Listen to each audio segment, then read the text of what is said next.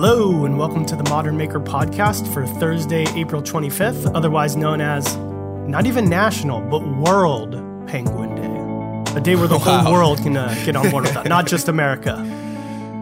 The originators of the tuxedo. That's right. The- Wow. At least the natural tuxedo. Yeah, all natural tuxedo, the waterproof tuxedo. Yep, got to have one. All right. Penguins are cute, but they kind of smell bad. I think I they I haven't have smelled one, I don't oil in their feathers or fur that yeah, they smell like fish oil. Can't Well, confirm also the all smell. they do is eat. Can- they also only eat fish. That's so true. that probably doesn't help either. I bet you they would try bacon if you gave it to them. I saw a really great YouTube video Then they'd smell nice. of a family in Japan that had a pet penguin and they put a backpack on it, which is adorable. and then the penguin would walk from their house into town and would go to the fish market. And the guy at the fish market would feed the penguin one fish and then put another fish in the backpack for later. And then it would walk back home. And it did that every day. Wow. Was That's the other awesome. fish also for it to eat later? Yes. What, Oh, so he what didn't end bring were they doing for its humans. Yeah, they also have a really interesting way of eating where they tilt their head so that their beak faces completely straight up. Yeah. So their neck aligns. So a whole fish just slides right down. It's just great that they evolve certain postures to avoid chewing. Yeah, it's just a straight fish funnel. But, like a- but before we move on, I feel like we need to touch on the fact that he didn't do anything for his humans. Yeah, he, he just, just- went and got a fish for now and a fish for later, but nothing That's for what I'm saying. To homeboys. what end? Why Yes, are we? I you- guess just because it's cute for the TV show. If you have Yeah. an adorable pet that feeds itself, that is doing something for you. That's You're true. right. Especially if you can make it into a viral internet video. It's also brightening up the, the spirits of the community. Yeah, there we go. Well, shout out to penguins, man. They've been Especially ones they've that been wear doing it for a long time. Yeah. Especially penguins in backpacks. Yeah. All right. So we've got to make a quick apology for no episode last week. Uh, ben and I, we we were traveling, uh, or at least I was traveling. What all Wasn't did we Ben have there to do? too? I was about to say because we were in Atlanta. I'm sorry. Yeah, At first, I thought we were talking about the Old Pal bus, which we'll be talking about in a minute. But what we missed the podcast for was the Home Depot Perspective event in Atlanta, which was a really good, really good time. It was a few days. It was hosted at the Mercedes Benz Stadium where the Falcons play. And I've got to say, we got a tour of that stadium. We got to go in to their locker room. We got to go down to field level through the tunnel that they walk out through to go out to the games and see the the 360 jumbotron that they've got. Was Malecki having flashbacks? I wish I was in his group. I wasn't in Oh, the, I wasn't in the same group as him, but I have to imagine he was out there ready to like strap up, throw on the shoulder pads, and just like run out there and hit somebody. But it was a great event. We got to see a ton of tools from basically all of Home Depot's major vendors, see all of their things that they're releasing for 2019, whether that's for the majority of power tool brands, their new batteries, which seem to all have more power than everyone else. Everybody's And- got the most. Everybody's got the strongest battery with the most run time, but it was really it was really fun. What what kind of stuck out to you, Ben, while we were there? The most interesting thing to me is how these companies are thinking of themselves, is that they're starting to think of themselves as battery companies. And I think that's really smart. Ryobi, for example, has 70 million batteries in circulation in the US. And so when you think about what that creates, that creates an opportunity not just for tools, but for all sorts of, you know, gadgets, electronic devices. The thing that uh, that I really was excited about was they created a what do you call like a Dremel tool as a generic name? I always just think of Dremels as don't know, Dremels, yeah. right? But they basically created a Dremel alternative that where the flexible shaft isn't an accessory, it's actually built into it. So it's a little base station and then it has this small pen-sized rotary tool. They could use Dremel type attachments and I tried it. It's fantastic. So the a normal Ryobi battery plugs into the base station, and then you have this really lightweight thing that you can hold just like a like a pen or pencil. Yeah. That was really cool. But the single thing that I thought was the most overdue. I mean, obviously, I have a ton of Ryobi batteries. I've been with them for a long time.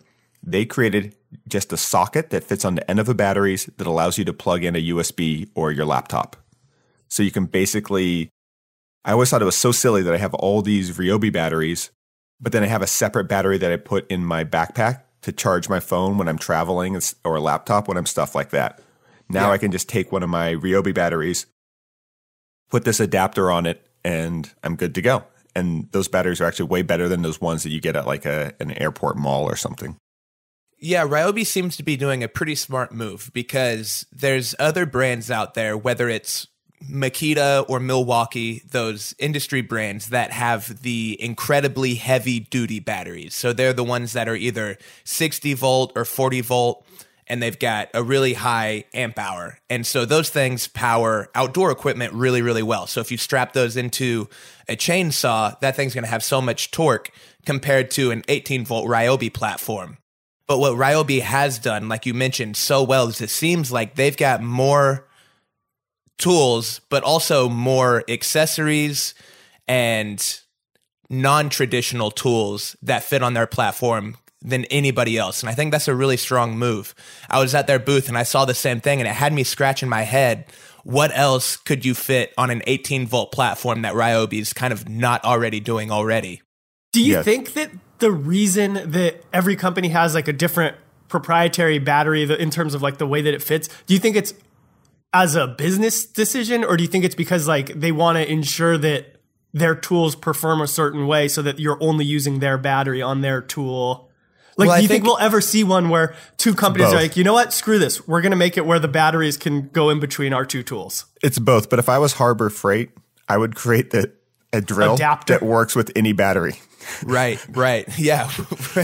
Because Harbor Freight already doesn't even have brand loyalty to the brands it carries. Like it switches over so fast all the time, anyways. You're 100% right. Well, imagine like if every drill had like a different shaped chuck or like every circular saw used a, you needed a different arbor size yeah. or, you know, hole in your saw to, to use it or whatever. That'd be crazy. I'm just thinking of like other things in other realms where it's similar. So like cameras would be something that's similar where every camera company Lens. has a different mount. Yeah, the way that their lenses mount.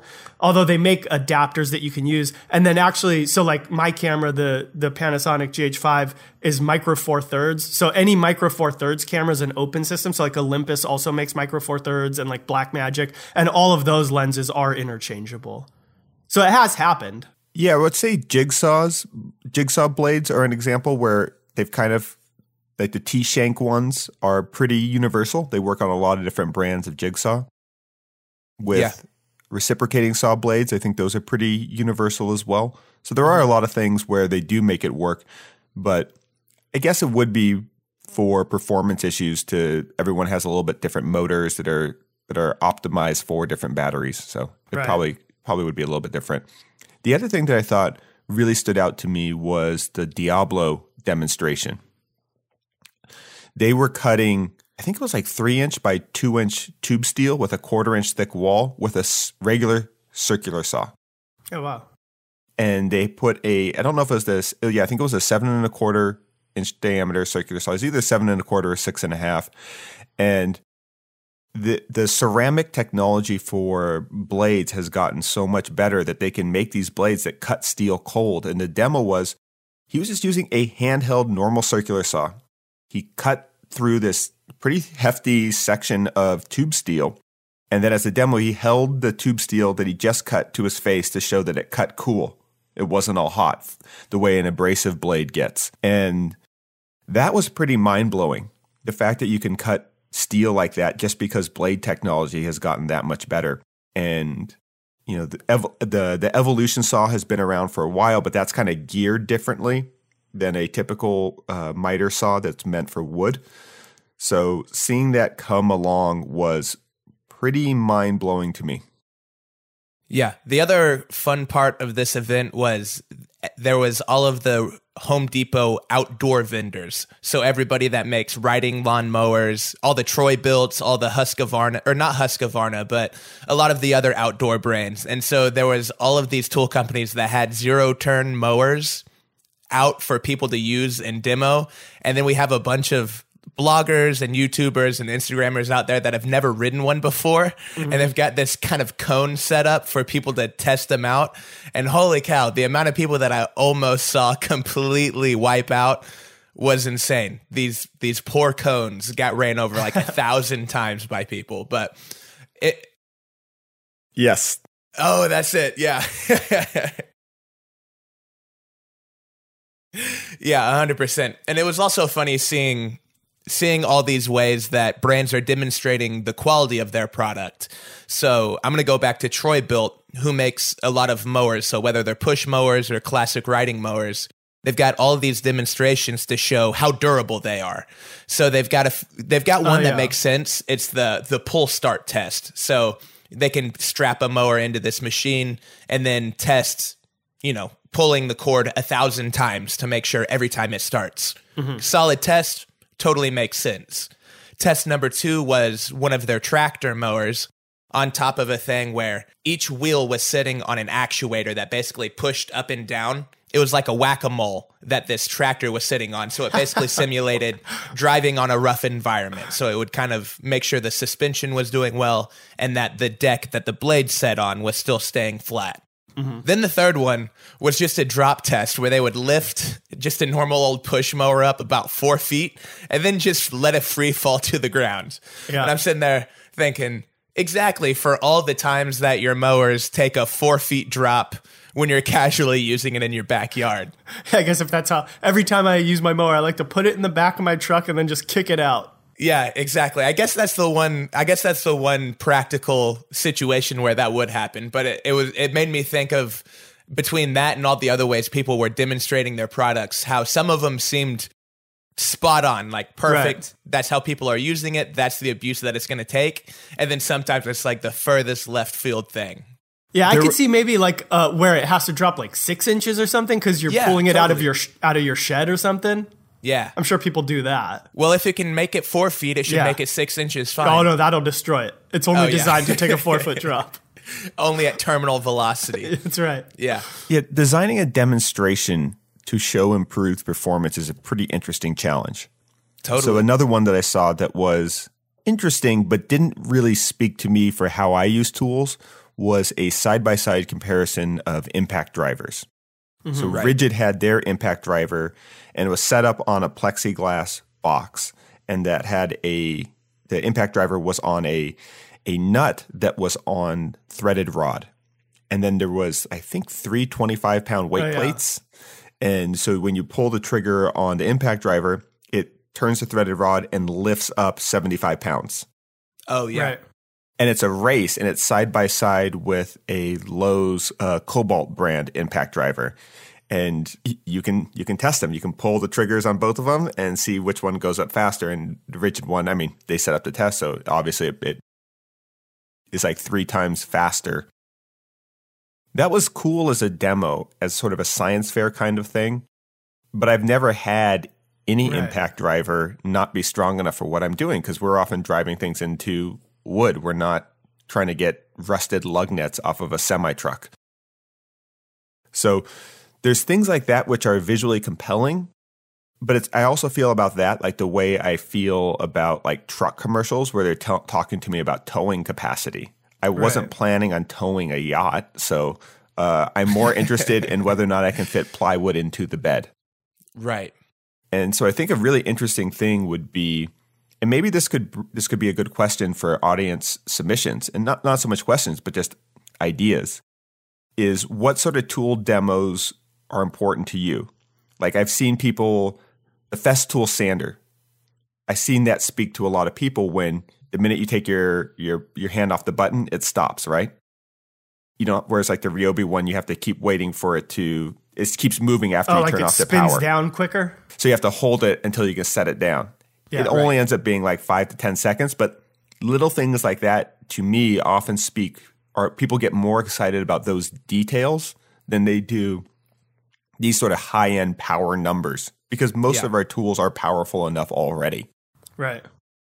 Sometimes we push the limits to it, but yeah, I, I would be interested in in listeners sort of submitting their ideas of what are the sort of critical things that that push them over the top for being really loyal to a particular tool or they get really excited about a feature.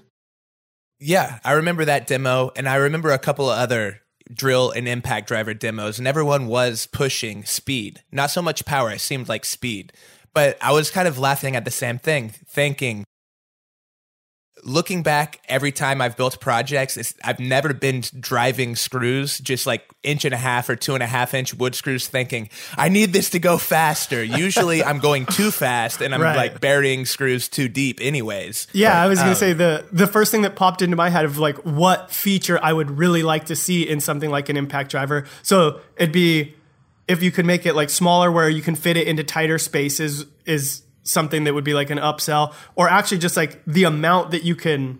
I don't know if the Torque. right word would be like actuate the speed. Right. So like how variable or like how easy it is to to regulate going at a slower speed. And because I'm often doing that where like, you know, you might drive the first part of it really fast, but then for the very end, like you don't want to bury it too deep, but you want to make sure it's below the surface. So like you want to get it just dialed in right. So being able to actuate the speed really easily would be an upsell for me. Yeah, that's something that I always thought is funny as well because a typical drill has on the chuck, you you turn it and you basically it has a thing that doesn't let you overdrive things. Right. So that if you start torquing it too much, then it just quits turning. Mm-hmm. And I'm surprised that an impact driver doesn't have something similar, even if it were like a three way switch or something like that that either controlled speed or torque, one of the other, that didn't let you over torque things. But yeah, but yeah, on I know that there are so like obviously you can regulate the speed with like how much you squeeze the trigger or whatever. Right. But then right. on on the um on the Hikoki ones, there's actually like a button on the side that you can press that'll put it into different modes for like how fast like the max speed will be. So nice. there are some sort of little things like that. I know. Oh, I I thought of another one. So the term game changer is used way too much. First of all, right. Like, brands should not say it's a game changer just because they did a 15 to 20% power or runtime improvement yeah. since the previous model. That's not a game changer. That's a fantastic incremental improvement. It's inevitable. the to me the game changers are a nail gun that doesn't hook to an air compressor because the compressor is on board. And then when the first gen or going from a quarter circular saw to a battery circular saw. But then that's where I think performance becomes really interesting to me because the minute you break away from the platform, the technology is the most vulnerable because it's new. So it probably isn't that great yet. The first generation, completely cordless, n- no uh, air compressor nailers weren't great, but now they're really good. I saw R and R builders showing them and saying like, "Wow, no, I can I can do everything I need with this. I don't really need the compressor. I've used them; they're fantastic." And not having to hook up and drag that air compressor around and have this giant hose, which is also a more vulnerable kind of hose than than a typical cord or anything like that, is to me that's a game changer. And then yeah. the the incremental improvements are, will this be a game that I want to play?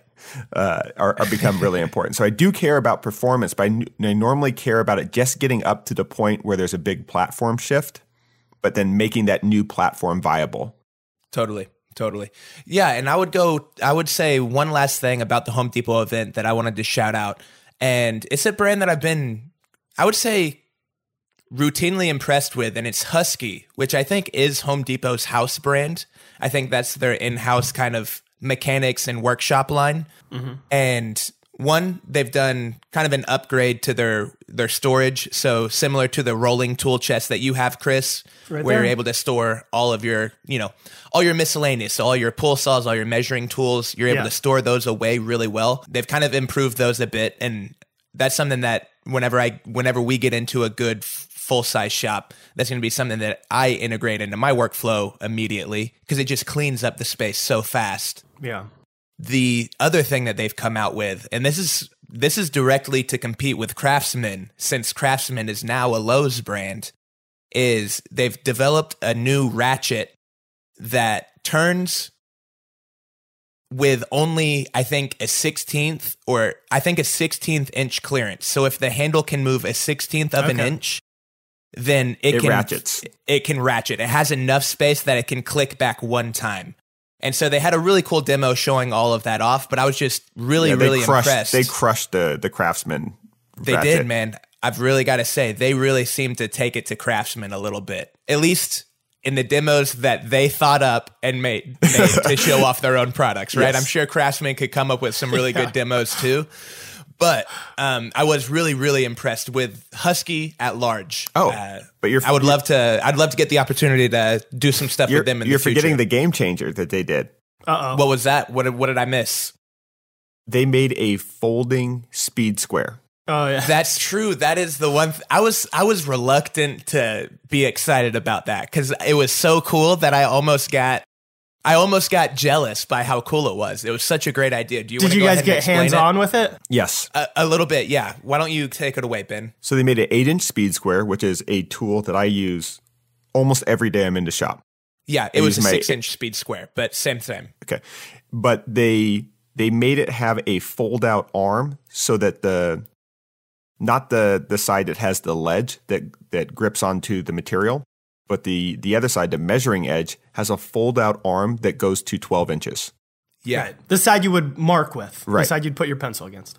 So it's adjustable from so you don't have to carry around this big 12 inch square. So they, they were sort of thinking of it more for people on a job site up on a ladder. You can have a six or eight inch speed square hooked to your belt.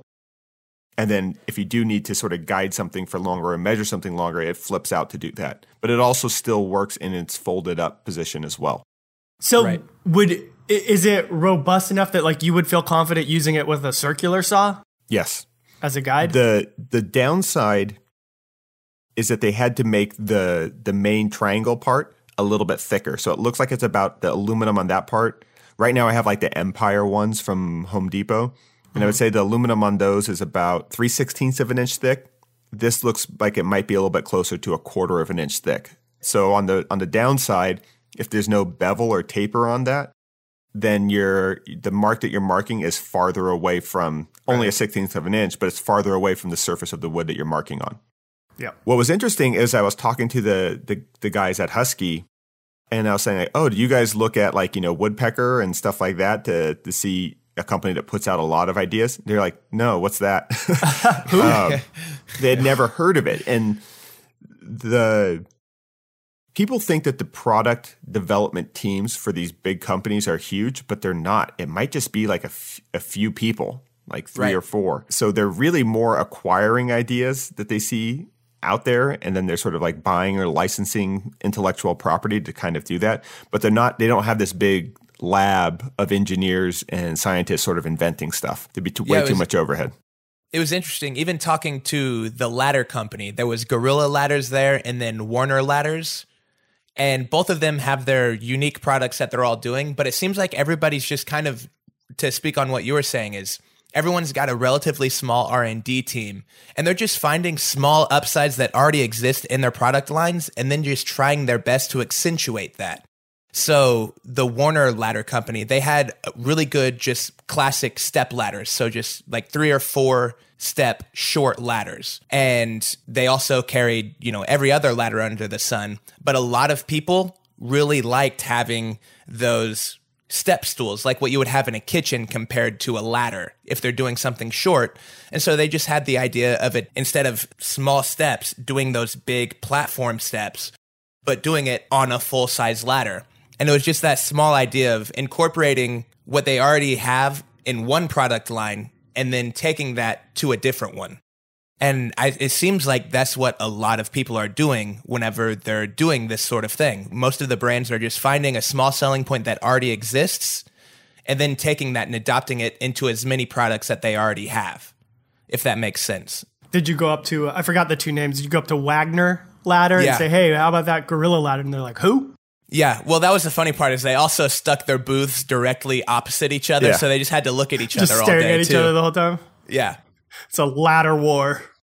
people have to stop using gorilla as their branding like There's a lot. I was gonna say there's a lot of gorilla. there was gorilla stuff out of grip the, gloves Gorilla Glue. Yep. there was gorilla ladders and then gorilla glue I think was partial Gorilla to- Glue the first. I feel like they were the first that I was aware of, at least. same. Yeah we're gonna side with gorilla glue They cornered the market on the. gor- Oh, and I have the Gorilla Gripper. That's that thing that I carry the plywood. oh i got one of those too those are fantastic Yeah, but again, All another independent company as well. I guess because you just think of gorillas as like the strongest thing with opposable thumbs. so, like, if you're really gonna grip something, you go gorilla. You know what there also is though? There's gator gripped kind of stuff too. I see that. Yeah. that. True. Because they have True. powerful jaws. It's just when Yeah. you're thinking of something as And a the hand alliteration. versus, you know, biting something. Yeah, ladders. I do not think of a gorilla. Yeah, they're, But they're not- gorillas climb. and- gorillas climb. but I think they live on the ground. They definitely Oh, live so they on would the ground. need a but they- ladders. You see, so you've got you go. chimps and you've got orangutans. They don't need ladders. Gorillas need ladders. God, how are you gonna get those bananas up top? Get a ladder. Yeah. So I just Googled who has the strongest bite in the animal kingdom. Number one, we have grizzly, Okay. which grizzly gets a lot of love in branding as well between Yep. grizzly tools. But no one's doing any kind of grizzly grip, though. No one's really taking advantage of that. Because they kind like- of have. They don't. Do they have thumbs? no, They, They can don't, grab no. stuff them though. paws. They have Yeah, they got claws. Yes, but the way I think of it, grizzly, they're just using that as like the power. That's like a power brand. Yeah, it's you know? powerful. Yeah, exactly. And then uh, beneath grizzly bears, we've got the bull shark. Mm. Mm. Yeah. I've been using- Well, I, th- I think the Bull brand's shark like. screwdrivers. I think the brand's like Grizzly because it's it's a powerful animal that isn't too exotic and appeals more to like our American customers. It's a real blue collar animal. yeah, very Totally, grizzly yeah. bears. very North American. right. I'd like to see more Absolutely. eagles worked into tool branding. I feel like that would be laser companies. If you make a laser, like Yeah, you gotta get that more eagle like eye. eagle, right? Or yeah, or some kind of eye protection or something. Okay, so I'm I'm happy that we were able to run through those animals, but we do need to do one more. Only because Okay, we've got to pay respects to the animal with the strongest bite in the animal kingdom. So in second place we have the saltwater croc with a PSI of 7,700. That's its bite Wait, are you re- what are you reading from? Let's just say I watched a uh, Steve Irwin episode last night. Oh, you're and just I talking about all like these biting down. power? Yeah, I'm. Ta- I, I just googled who has the strongest bite in the animal kingdom. Uh huh. So saltwater croc comes in at number two, and it's seven thousand something psi. Really impressive.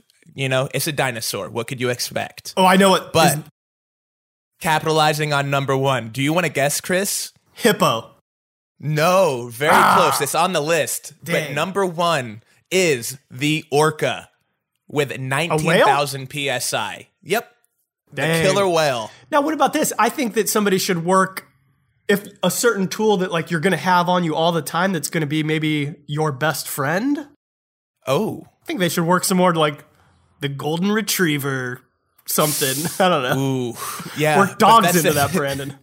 yeah, the golden retriever though is uh I don't know, man. It's it's it's loyal. Yeah, there you Puppy go. tools. That's why Diablo just said, you know what? We're The like devil. too much for the animal kingdom. Too hardcore. We're just going straight to hell, and our mascot is the devil. Somebody should make Jesus blades. But we'll Jesus make it in a, we'll make Yes. it in another language. Yeah. Yeah. Cuz Satan Satan Satan saw blades would sound too rough. Have you guys tried these new Lucifer screw driving bits? They're great. Yeah. Yeah. King of Darkness. All right. Now, what are you guys working on? Whew. Well, All right, Mike and uh, I renovated a bus. But Yeah. not Mike's bus, a different but bus. not, the bus that I've been talking about for the past year. Yes. Yes. We did a warm up bus. It's considerably shorter bus. than Mike's bus. So, a company called Old Pal, which is a cannabis company, they're kind of being like the, they're trying to be like the PBR of cannabis, I'd say is what their sort of brand is. The hipsters. They reached out to us and we've been talking to them about doing some content.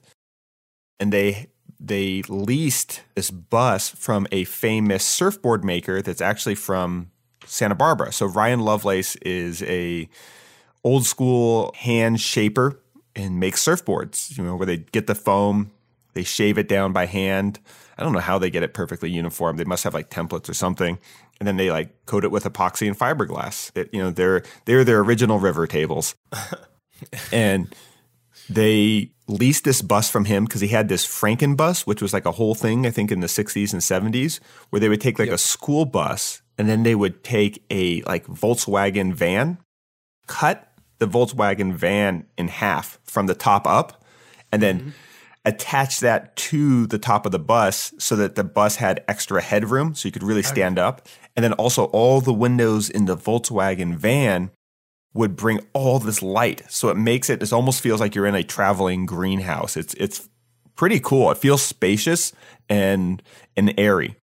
And then he also built on this little sleeper loft onto the back.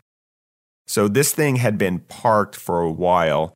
Old Pal hired this awesome mechanic, Gabe, to to fix it up. And so he put in a whole new engine, got it running, had to basically fabricate an emergency brake, rebuild out the chassis to hold the new engine, did a ton of work.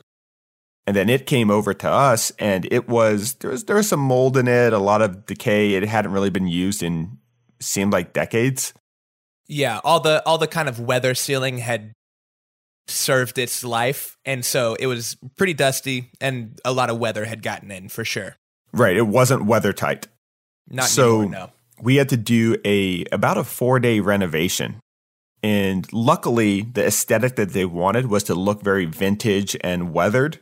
So that was great, meaning that we didn't have to do a lot of paint or make everything look new. But it was challenging because we had to build out new benches and seating and upholstery and shelving for their merchandise and stuff as they go to Coachella and making sure that the stuff we were building didn't look too new and out of place was actually the challenge. So it was, it was totally different than what we normally do, which is trying to take raw materials and make it look pristine. We were trying to take raw materials, integrate it into something with no straight lines and still have it match the overall kind of vintage feel of it. Yeah. And we had to work with a lot of different materials. The there was parts of the bus where the frame of the bus's ceiling was poking through this like eighth inch thick aluminum because the rivets had all rusted out. And yeah. there's this jagged steel bars kind of poking out. And we had to use eighth inch plywood to kind of patch that up. And then we had to figure out a surface material that would blend between the aluminum and that plywood, which we just added. And my sister Jessie uh, came up with this idea of using canvas, and she cut it with those crisscross cut scissors, the kind of waffle scissors. Yeah, and made a yeah, whole bunch of patches, and then like laminated those in like a really cool patchwork pattern that was new, but it looked vintage. Yeah, I was really impressed with that. And she, what was it that she used? It was called like fabric. Was it called fabric glue or was it something else? I think it was like fabric fusion glue. Fusion. That's it. so it. what yeah. she did was she used uh, Gorilla spray adhesive. Shout out to one of our many Gorilla brands. Animals. yep. she spray adhesive to get the stuff to stick, and then she put this fabric fusion glue over the top, and then used a putty knife to kind of almost like decoupage it, but with fabric yeah. and that kind of also preserved and sealed it. Yeah, it was definitely a lot cooler of a what do you call that a headliner than yeah. what whatever we would have come up with. So shout out to Jesse on that one. So yeah, let's just chat about like the individual projects that we did in there. The majority of my first day I spent doing a deck off of the back of the bus. I did that and then the majority of the rest of the time I spent either doing kind of miscellaneous shelf building or weatherproofing. So replacing windows and then replacing a lot of the old caulk seams that needed to be torn out and then re-ran. But you spent a lot of time working with cedar and this project was a real testament I think to the versatility of cedar because it looks really great whenever you so we have a lot of cedar 2 by 4s 2 by 6s 2 by 8s that the Western Red Cedar Association, shout out to them, were nice enough to send out to us. And lately, you've been doing quite a bit of projects with them where you take off the rounded corner like we do with two by fours all the time, and then you know sand them, clean them up, use them like normal wood. But those look really great when they're cleaned up. But that cedar also looked really awesome paired with that vintage aesthetic that we were looking for whenever we threw that simple finish on too. Yeah, I've used it with I've whitewashed it to make that table recently and oh, it yeah, looked incredibly modern and sleek and streamlined. And then for this one, we used Simple Finish, and it looked rustic and warm and homey. Yeah, totally. But I mean, hardwoods get all the love and are seen as the premium things, but man, like a nice softwood is like so easy to work with. The the just the ability to cut, shape, round off a corner real quick to make something fit in a in a curved environment was pretty yeah. fantastic. The things I worked on, you know, I built out a lot of shelves and benches and they had this floor. The floor was incredible. It was a plywood floor, and they did like this stencil where they did translucent stains, one orange and one brown, and they overlapped the stencil to create this really intricate pattern on the floor. It's like very 60s or 70s, but it's actually a kind of thing that like is definitely would be popular now. Yep. That was really cool, but the edges of it were plywood and it was raw and water had gotten into it. So those were all rippled up and moldy. So I had to kind of like, and you know, all flaked away. So I had to build like a new threshold that kind of covered that, removed the rotted material, and then create a transition. So I had to get a, I went in our scrap bin and got a whole bunch of different kinds oak, maple, pine, ipe. And I yeah. cut these strips to kind of make it so it was so the different colors of wood would sort of match the different kinds of paint on the on the flooring. So that was fun. There was a they took out a wood stove out of this, which I think is also good because you know I'd always worry about like you know dying of asphyxiation if you had like a wood stove in a in a bus. Now, thankfully, the bus isn't that sealed, but yeah. so we had this this giant five to six inch diameter hole through the roof where a stovepipe went through. So I had to figure out a way to patch that. And luckily, I had just done the shipping container and knew all these tapes and Henry seals, uh, which is like a spray silicone seal for sealing uh, roof seams to do that. But what I did was a I took one at Harbor Freight. I got this. You know how like for uh, home and garden they have all these little solar panels on a stick that you can stick right into the ground. It has a little light built into it. Yeah. Well, they had one where it was it was that little solar panel on a stick, but there instead of a light in it like a lantern, it had a LED strip come out of it. So I took that and I put that stick through a piece of flashing for like a vent, which which took the six inch diameter hole down to a one inch diameter hole, and then I put that little solar powered stick in there. So I have a solar panel that's covering up the hole now, and then I ran that LED light and put it inside an old rusted steel Moroccan lantern. So now we basically took this really medieval looking lantern, but upgraded it with a solar powered LED lights. Uh, yeah. So that and, and, all to patch the hole. So there's a lot of little details like that. We will be doing a video for it. I don't know if the video is going on one of our channels or going on the Old Pal channel, but stay tuned. We'll have a lot of content. And oh, I got to test out the GoPro Fusion 360 camera, which was pretty pretty cool. So I'm just looking at the footage now, and yeah, that that that technology is is pretty incredible. So then time. I'm guessing while and you guys were doing this bus renovation, like was a lot of the stuff that you had to do like you couldn't really pre-plan it. It's just like we got to see the bus and kind of figure it out on the fly. It was all on the fly. Okay. Yeah. That's what it seemed like. That's why I was actually going to ask: Did you did you guys film it, and are you making videos? But yeah, it was a three dimensional, in real time Pictionary kind of thing. It was a crash course where I mean, those things are are tricky, and it's also difficult to work in a group environment in those kind of settings where there isn't a set plan, so it's hard to delegate. Right. And it's really easy to get too zoned in on the one thing that you're working on and spend too much time doing it. So we knew we only the bus was supposed to get there like a week earlier, so our our timeline got really compressed. Mm-hmm. So the challenge was to actually pull back and not get too focused on the one thing ahead of you when there's so many individual tasks to do. Right. And I, also not I, getting too I was about to say, and also not getting too involved with the one thing you're working on, knowing that you've got 12 other things to get to that same day. But you did a great job being project manager, I guess is the right word, in terms of making sure everybody kind of one you know, had whatever they were doing currently, but also had a good idea of what to do next. Cause I basically kind of looked at you the first day and was just like, I'm hands, just tell me what to do. So like yeah. you gave me a project, I did that, and then like as I was wrapping on that, you're like, hey, whenever you get done with the deck, if you don't mind like getting the windows replaced up in the loft. I was like, all right, cool. Just yep. keep me with things to do. And you did a good job with that. So that, that's a two way street because either one of us can it's it's it's nice to work in a situation where there's no hierarchy, where no one person is the boss. But right. the downside of that can be is that there isn't there's no definitive direction. Mm. And work can overlap and be contradictory. Yeah. What's nice is when there's no ego in the work. There's pride in the work, but no ego. Where nobody's offended if it's someone else's idea. It's just we all benefit from getting this done. We all realize that good communication and our ideas aren't as important as just getting this done in a unreasonable amount of time. So yeah. it was a nice it was a nice working situation and it turned out I, I thought we were going to be pulling an all nighter on the last night to to be honest, but we actually finished it and you know, we worked 12 to 14 hour days, but we weren't working, you know, those 16 to 18 hour days, which are the ones that are kind of miserable.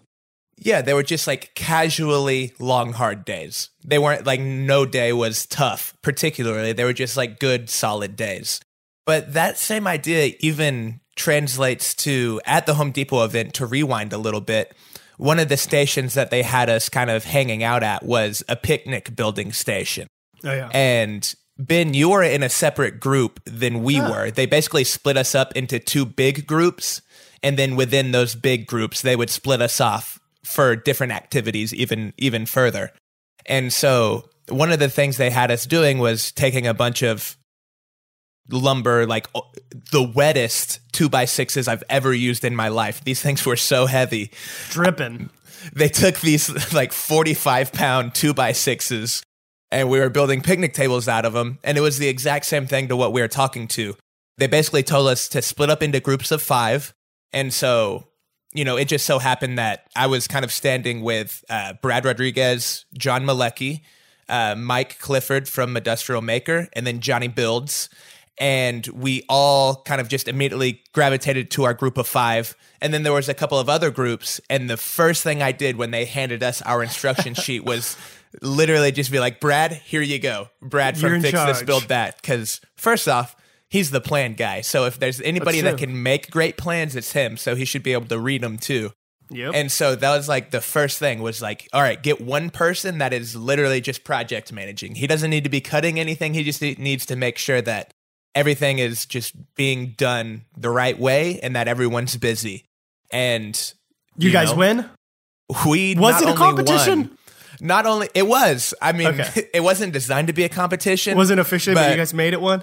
I was about to say, but I was there, so it immediately turned into a competition as soon as it got split up into teams. Yeah, and so it went it went really well though because they're going to end up, I think, donating those to uh, a charity that Home Depot works with that's local. So that's great because they got I think like six or eight picnic tables out of the whole thing. So that was really picnic really awesome. Tables but, for kids. Yeah, so Brad was out there. He had the plans. He was telling everybody. He was telling who to cut what, and the whole time that I'm also cutting, I'm looking at the the the other groups, and I keep giving updates on like there was a group of basically all the all the girls. You know, it was kind of mm-hmm. like a guys versus girls thing because that's what happens. And I was sitting there, I was like, the girls just got their benches done. We gotta hurry, boys, because at that time we are working on our stretchers, getting a couple things done, and they started catching up to us. Uh-oh. Um, so yeah, it was a lot of fun. Either way, the the perspective event was great. Building the bus was great. It's been a lot of fun lately. It's been really busy. Nice. Chris, what have you been building? So let's see. I put out my video that I was talking about for the past couple weeks, which turned out to be a 30 minute long video. Mike? All right, and I and I'm only saying this now so I don't cut you off later. Okay. I watched it. It was a great video and the pacing on it was good because you went into so much detail and i know you're about to talk about it in a second. Yeah. I didn't watch it until like three or four days after it went live though. I really had to find the time where i was like all right i got a half hour to really chill out and watch this thing before bed. Yeah. Well i'm hoping that a lot of people and speculating that a lot of people may be doing that same thing. Because oh, after okay. i put it out i was like man is 30 minutes too long? But like i wasn't I mean, yeah, there were some like slow parts to it or whatever where I could cut two minutes from it or whatever if I tightened up this, but I don't know how much that really helps. Mm-hmm. Um, but like, yeah, it was it was chock full of information, so I, I, it didn't feel like I was purposefully being long on stuff. It just like had a kind of drawn out pace. I was going into more detail. Um, I'm really happy with it, regardless of how it ends up performing long term. Like, it was a fun project to make. It was. I think it's like one of my better videos that I've made. So your analogy at the end was golden too, talking about spaghetti and cheeseburgers, spaghetti and burgers. Yeah, I always get to that point, and I'm like, what the hell am I going to say? Like, Yeah. I don't know what to Especially say. That's I with just that go one. off on a tangent. Especially with that one because you wrote a 30 minute script basically. I had like, to tie it up. ha- Like that was probably quite a bit longer than what you normally do too. So you're probably a little like little out there. Yeah, for sure. Um, now I'm building a project that's very much the opposite of that. It's a very quick project. So, me and Mike Clifford from Industrial Maker and Rag and Bone Brown is another channel. So, the three of us all work with Hikoki. And so, we're doing uh it's not really a collaboration, it's just kind of like a timed video release, I guess you'd call it, where we're doing a limited tools build. So we got to discuss and come up with what we wanted to use, and we settled on using circular saws, drills, and random orbit sanders. We just wanted to try to keep it to like three tools for whatever reason. And we're all doing our own individual projects, and they should be out by the time that you're listening to this. Um, so I decided to do a bookcase and kind of like a large bookcase. It came out to be about like three feet tall and like six feet wide, probably, maybe a little bit longer than that. Nice. Um, and it's very simple. Like I, I very much try am trying to keep it to like anybody can build this type of thing. You know, you don't need to have a bunch of tools, obviously. Uh, like the, I, I just really think that anybody could build this thing. It's very simple, very straightforward, but still like very clean looking and like a somewhat I don't know if unique's the right word, but like doesn't look like something you would just go to Target and buy or something like that. So it doesn't look off the shelf. I guess that's a good way to put it. Right. Yeah, and so in the video, it's obviously going to be a lot quicker and a lot shorter, but I'm still trying to go into detail just to show like here is one way you can do it, here's a better way you can do it, and trying to stress that even with limited tools and if you're like a beginner or whatever, you can still get a clean result and that most of that comes from just paying attention to like these extra little things when you're like you know, if you were if you were going to show a bunch of screws or something, like marking where the screws are going to go so that they're shown in a, an organized fashion, they can look really nice. Right. As opposed to like if you're just like, yeah, just put them wherever, it's going to look kind of wonky when you look at it. So I'm trying to stress those sorts of details in the build. I like that a lot. Yeah, that's. I mean, that's what the using the the pocket hole drill bit. That was mm-hmm. kind of one of the revelations I had whenever I started doing that. Was uh, the way I put things together. A lot of times is exactly what you're saying. Is I try and measure where my screws go, but I still screw from the outside and make butt joints whenever I'm doing a lot of casework, and I, I do that all the time. I don't really have a problem with it. I think it looks fine. It, but whenever I realized that you could use that pocket hole drill bit to recess the screws and then put a plug behind it, like a 3 8 inch dowel to cover the screw head, that was one of those moments where it didn't take any extra tools other than that one little drill bit, even though you don't really need a specialty drill bit. You could just use two individual drill bits. Mm-hmm. But it was that thing where finding those little loopholes where it doesn't take an extra tool, it maybe just takes a little extra time or a little bit more attention Right. that's that's a killer killer move. When it comes to a bookcase, one thing I would think of is maybe some way of doing adjustable shelves. So Yeah. with, with maybe making it to where you drill a bunch of holes to where you could put those little shelf pins in at different places or something. Yeah, I didn't do that. So this one is much more long and low than Okay. tall and, and vertical. So it's got it's basically like four long shelves with vertical partitions. Um, Yeah. and those you could technically adjust. I just use they're just screwed in, so you could put them wherever you wanted. But it's Yeah. kind of like big enough that and that that's the other thing is I wanted to make it very much where like here's the idea you can scale it however you want because for a lot of people this might be way too big or you might want to make a vertical version of it which you could easily do. But to go back to what you were saying, Mike, about just like I, I think that's the key thing that I hope that people take away from it is just like if you spend you could do this in three hours or you could do it in five hours. And if you spend those extra two hours really like lining things up and cutting things accurate, you'll get a way better result. And like if you're Yeah. doing it for fun because you enjoy it, like I, I think that you'll get more out of it. You're, you're just spending more time on your hobby and getting Yeah, a better one other- result.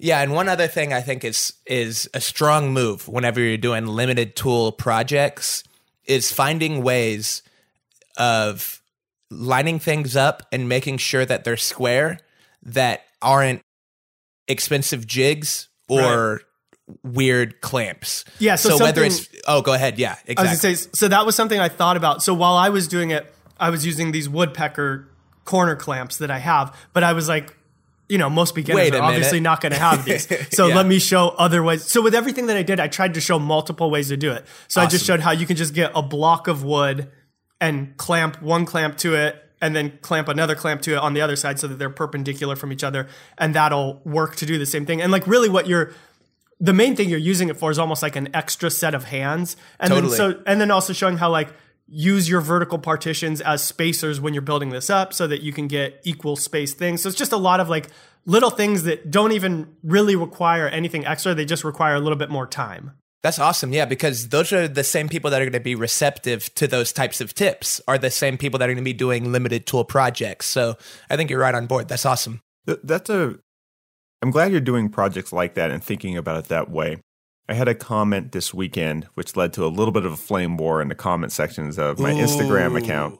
Yeah. Where this random idiot dun dun posted something that was saying like, "Oh, all the projects from makers looks the same." And he didn't phrase it very well, so I said, "Huh, I don't know who you follow, but I follow a lot of people whose work all seems dramatically different." And then he said he listed a bunch of people. So the three of us, Bob from I Like to Make Stuff, and then he made this really sexist part of it, which is and all the women makers, you know, April because they like because they all make the same things. and he listed like April, uh, Laura Kampf, uh, Get Hands Dirty, right? And I, I may be missing, uh, forgetting one.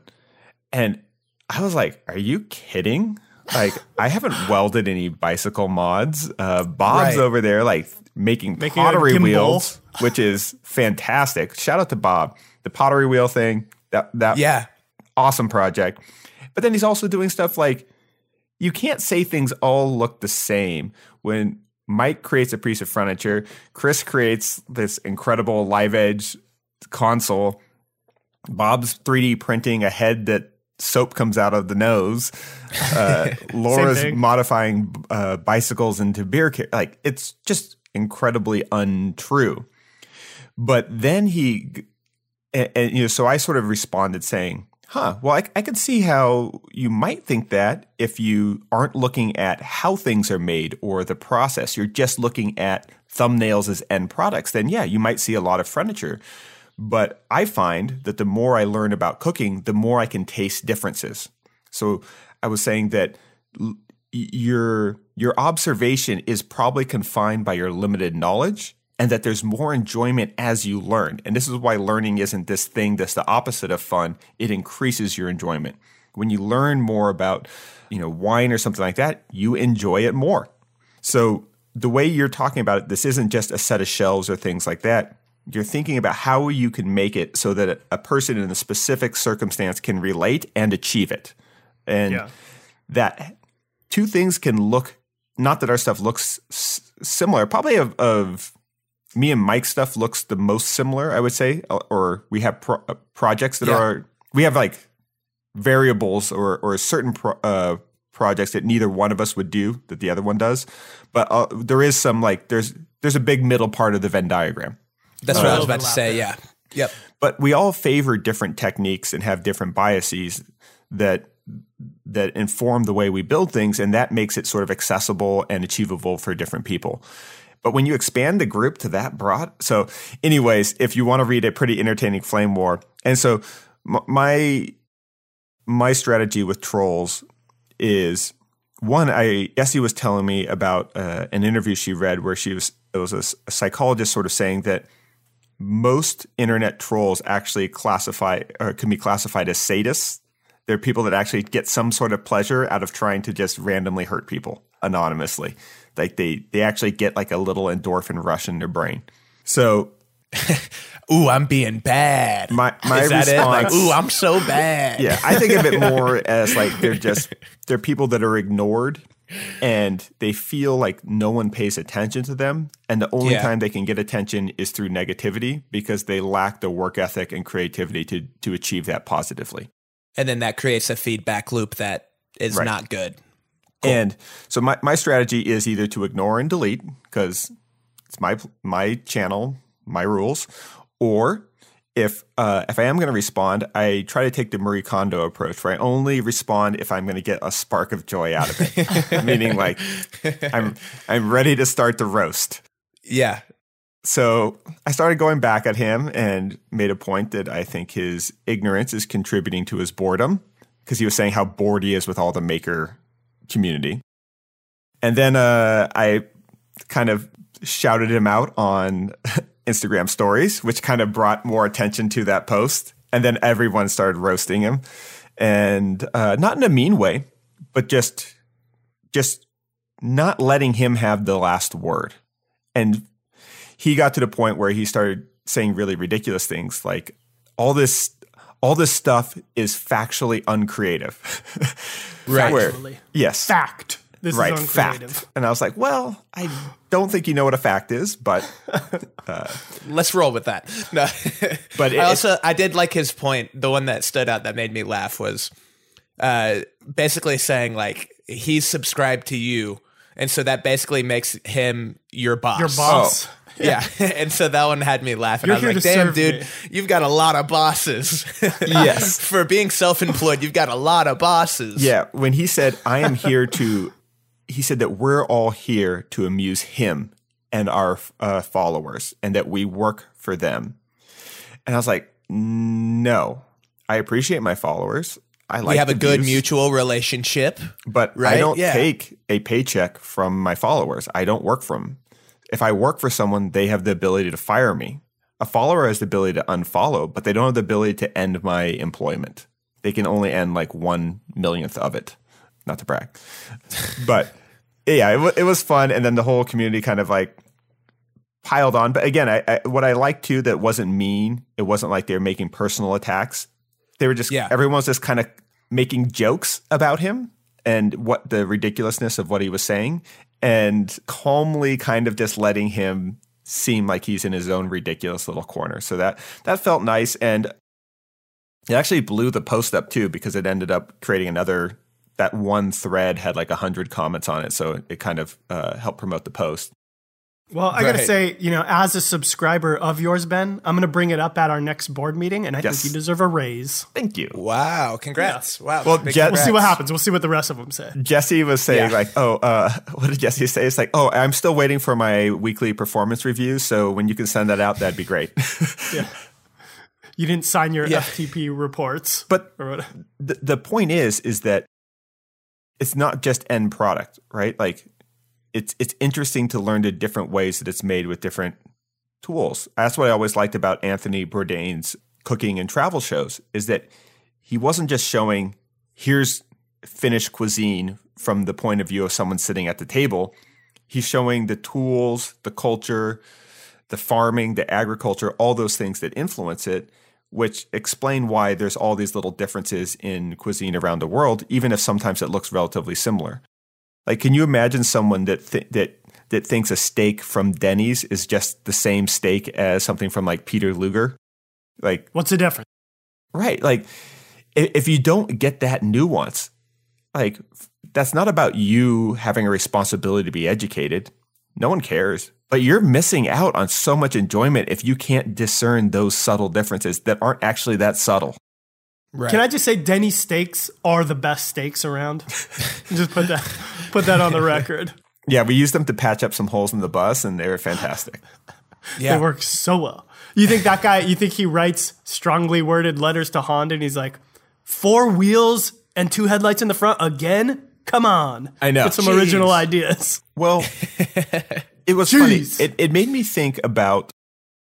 I think there is a certain part of the internet that just wants to see dramatically different stuff, and I think that that's why people think of the internet as a race to the bottom sometimes. Um, they think of the internet as a place without nuance. So I was thinking about whenever there's a holiday, I don't do holiday projects. But whenever there is a holiday, I think about what I would have done if there was a holiday, if I did do that kind a of trash. Project. Um, no, just kidding. I don't actually do it, I think I about what I'll do next process. Year. Right. Kind of like to think, yeah. what, what would be my idea that would do the best? And if I was going to do something for Easter, uh, I think I would have taken you know those like terrible candies, the marshmallow peeps. Yeah, I've I've never eaten one, but I know what you're talking about. Yeah, they basically are a marshmallow candy that looks like if if a if an emoji was edible, it would be a peep. Yeah, that's pretty good. so they like, must make poop emoji peeps. So, in thinking of what would be like my my certified banger, yeah, how are those stickers coming? By the way, Yeah, Chris? so far not so good. Okay. I'll get So, on it. if I was going to do an Easter certified banger video, and I would take one of those marshmallow peeps, I would get a plastic like toy egg, and I would embed a pe- uh, peep in a perfectly clear epoxy egg, Epoxy egg, yeah. and then I use would, it as uh, a Christmas ornament. I'd do some kind of thing where like Jesus comes out of something using a TV lift. Let's do it next year. We're doing it. That's the upcoming challenge, the Easter challenge. All right, we'll do that next year. We'll do the Easter. We'll all we'll all come up with our best. You better start Easter. brainstorming, Mike. All right, yeah, but I'm not gonna give y'all any hints once I come up Yeah. with it. I'm just gonna I'm gonna I'm No, gonna I, come yeah, out with we've a let the cat certified out of the banger. bag too early. yeah, I'm gonna come Yeah. out with a certified banger completely unannounced. Nice. All right. Yeah. Well, speaking of certified bangers, I want to hear what you guys have been recently exposed to, whether it's a TV show, a new product. What are you guys ob- currently obsessed with? I got a real quick one. So this Okay. is not a new product, but something that I never used before and was just like randomly on Amazon. I'm like, I'm gonna buy a shoehorn. Things Oh, are gosh. game changer. Get out of here, Chris. No, Dude, it is not. you gotta a get a changer. shoehorn. It just lets you put shoes on without bending over. That's not a game changer. No, no, uh, without like ruining the back. I was like crushing the back of my shoes every time trying to put my foot in there. These things, man, just slides in like butter. You don't. You don't untie your shoes, do you? I don't. Exactly. See, that's what I'm a shoehorn man. You want to talk about a game changer? It's called untying your shoes when you take them off and put them on. That's Well, the real game I don't changer. have. I don't have that much foresight. All right. Well, I'm on your same boat. I don't untie my shoes either, so maybe I should look into it. Yeah, I'm gonna buy you a shoehorn for Easter next year. Awesome. Okay, that's a solid one. I'm waiting for that video. I'm waiting for the bent laminated shoehorn. Ooh, that's pretty good. Yeah, you could like uh, you know, make a cool little form for it and everything. I like it. I'm gonna give a shout out to a channel. It's called Fully Charged. Actually, it's Fully Charged Show, but they mm-hmm. do car reviews on electric vehicles. I think that's the 99% of their content. And this week, I saw a video on the Honda E prototype. So if you just kind of search Honda E prototype fully charged, you'll find it. But Honda's come out with an a new little electric vehicle, and as small and compact as it is, which is kind of leaning towards something that I wouldn't buy just because I've got to fit plywood in something. I think it makes up for it. It's kind of got a little bit of Mini Cooper mixed with a little bit of futuristic I like that. blacked out LED kind of thing happening. It is pretty cool. It is it's pretty neat for what it is. I like how you you spelled it out Honda and then E. Like somebody would have thought it was like, oh, it's not a Honda. It's just like kind of like a Honda. It's Honda E. Honda. I tried my I was about to say I tried my best to like Honda the letter E prototype. That's what I should have said. But but yeah, it, it's pretty cool. But mostly for the channel, they've they've got a bunch of videos, all of them kind of around electric vehicles, and um, they, they do a good job of kind of doing the what's that show that was on BBC where they would Top Gear? Top Gear, yeah, Top Yeah. Gear. Um, they don't quite have as cool of performance tests, but they do a good job of running through the through the vehicles, similar to like what Top Gear used to do back in the day. So if you're interested, check it out. I think you'll I think you'll dig it. nice. So for my my obsession is with Conway Electric, which I think Oh, I've yeah. mentioned them before, but they just sent me a bunch of stuff to for the container house and for that spam email project that I've been working on kind of on the back burner. Yep.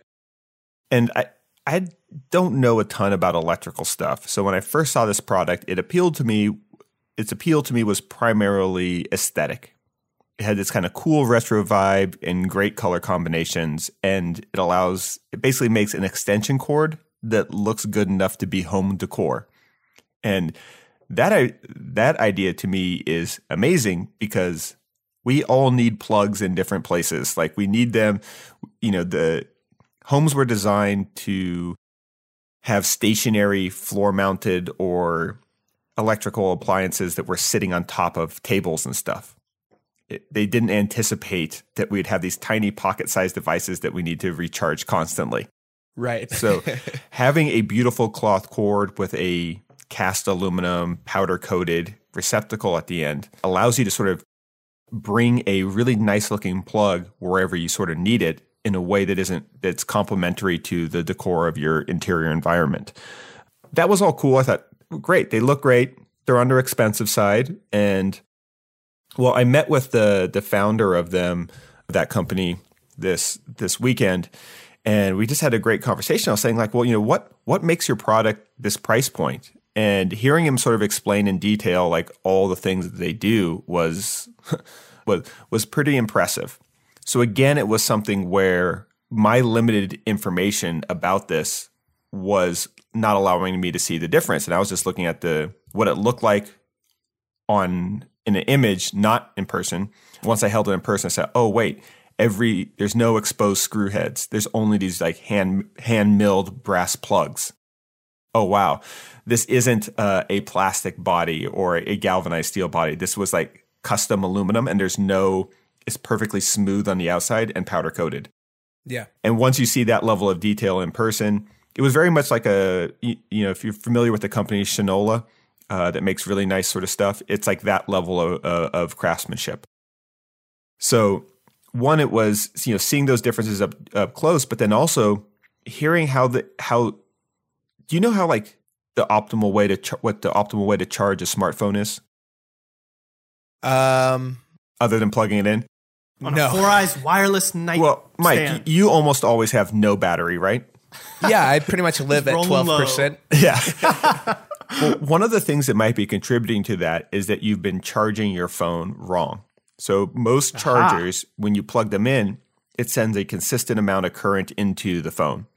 But your phone battery, if it's not warm and you just sort of plug in too much current, it can actually create little tiny crystals within the lithium ion uh, battery, which then decrease the performance of the phone or the phone's battery over time. Oh, okay. I've before you go on, I've kind of heard something similar. So in my in my car, I've got one of those like fast chargers. I think yeah. is what they call them, to where it just like charges it like four times faster than a normal outlet. So right. that's probably even doing it worse. Well, it depends on if it's a fast but smart charger. Probably so, not because I got it on eBay. Yeah, or Amazon, one or the other. it, it still might be smart, but the the best chargers they start with a trickle for a few seconds that allows the battery to warm up and then mm. once the battery's warmed up, it can take more flow faster. So it's almost like there's like a viscosity of a of a fluid flowing into something. Whereas you warm it up, then you can get more in quicker. So if you and if you don't force charge it by putting too much into a cold battery, you don't create those little crystals and uh, detract from the device. It's but, like foreplay. Yeah. so just go jamming that charger right in there. Chris coming in with the heat, dude. Nice. Thanks, Chris. You're welcome. That could be their new. That could be their new slogan.